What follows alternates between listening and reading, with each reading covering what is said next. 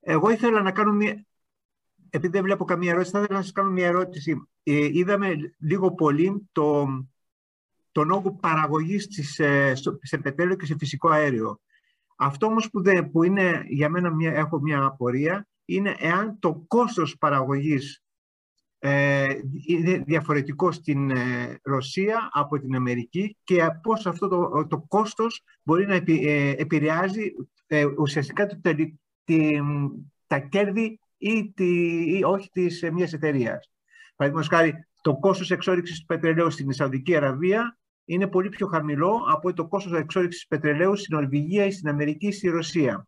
Το ίδιο ισχύει και για το, για το φυσικό αέριο. Αυτό το κόστος επηρεάζει κατά κάποιο τρόπο την, ε, την παγκόσμια παραγωγή. Η, η, τιμή, όταν ορίζουμε μια παγκόσμια τιμή στο, στο φυσικό αέριο, υπάρχουν ε, παραγωγικές μονάδες οι οποίες είναι μη ανταγωνιστικές και ως εκ τούτου τίθενται εκτός ε, παραγωγής; Ε, καλή ερώτηση. Επειδή το πετρέλαιο και το φυσικό αέριο είναι δύο διαφορετικές αγορές, θα δώσω απάντηση και για τις δύο αγορές. Στο επίπεδο του πετρελαίου, η Σαουδική Αραβία και άλλες χώρες του κόλπου έχουν το πιο φθηνό κόστος εξόριξης, διότι το βρίσκουν το πετρέλαιο. Και η Αίγυπτος. Ας πούμε, η Αίγυπτος βρίσκει στα 500 μέτρα βρίσκει πετρέλαιο. Όταν, ας πούμε, στην Νορβηγία ή, σε άλλα, ή στη Βραζιλία ή σε άλλες χώρες θες να τρυπήσεις 3.500-4.000 μέτρα.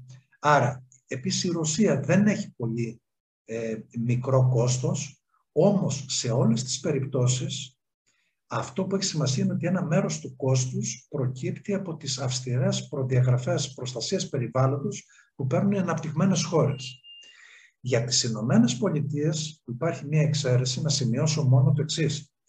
Επειδή εγώ προσωπικά είμαι κατά τους σέλικα, κατά τους σχιστολιθικούς. Θεωρώ ότι καταστρέφει τον υπόγειο ορίζοντα με έναν τρόπο απαράδεκτο, αδιανόητο. Ε, και γι' αυτό άλλωστε και στην Ευρώπη πολύ δύσκολα θα δούμε ε, εξόριξη πετρελαίου ή φυσικού αερίου με τη μορφή του φράκινγκ, αυτό που είναι το, το, ε, το σχιστολιθικό. Αντίθετα στις Ηνωμένες Πολιτείες ε, ε, ε, έχει, έχει εφαρμογή και γι' αυτό είναι και πολύ φτηνό το φυσικό αέριο και το πετρέλαιο στις Ηνωμένες Πολιτείες. Διότι η παραγωγή δική τους προκύπτει με μία μεθοδολογία η οποία τους επιτρέπει να σας δώσω ένα παράδειγμα έτσι, για, το φυσικό, για το φυσικό αέριο. Το LNG που φεύγει από τη Λουισιάννα, από μία μονάδα των Ηνωμένων Πολιτειών, για να έρθει προς την Ευρώπη, φεύγει με περίπου 10 δολάρια το MMBTU, 10 δολάρια. Φτάνει στην Ολλανδία, στο Ολλανδικό χρηματιστήριο, το TTF, αυτό που έχει τρελαθεί αυτό το καιρό, ε, φτάνει στα περίπου 30 δολάρια το MMBTU και πουλιέται από το Ολλανδικό χρηματιστήριο στην κάθε ΔΕΠΑ, στην κάθε ελληνική εταιρεία που είναι καταναλώτρια ε, φυσικό αέριο στα 60 δολάρια. Δηλαδή φεύγει από τις ΗΠΑ 10 δολάρια και φτάνει σε εμάς που είμαστε καταναλωτές 60 δολάρια.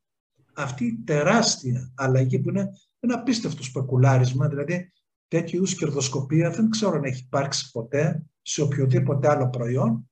Είναι ακριβώς αυτό που έχει πουωθεί τον Ευρωπαϊκό Νότο, την Ιταλία, την Ελλάδα, την Ισπανία, την Πορτογαλία, να ζητούν διαρκώς στα Συμβούλια Κορυφής να υπάρξει πλαφόν στην χονδρική αγορά φυσικού αερίου, διότι αυτό είναι μια τρέλα που αδυνατούν πολλές φορές οι εθνικοί προπολογισμοί να το αντιμετωπίσουν.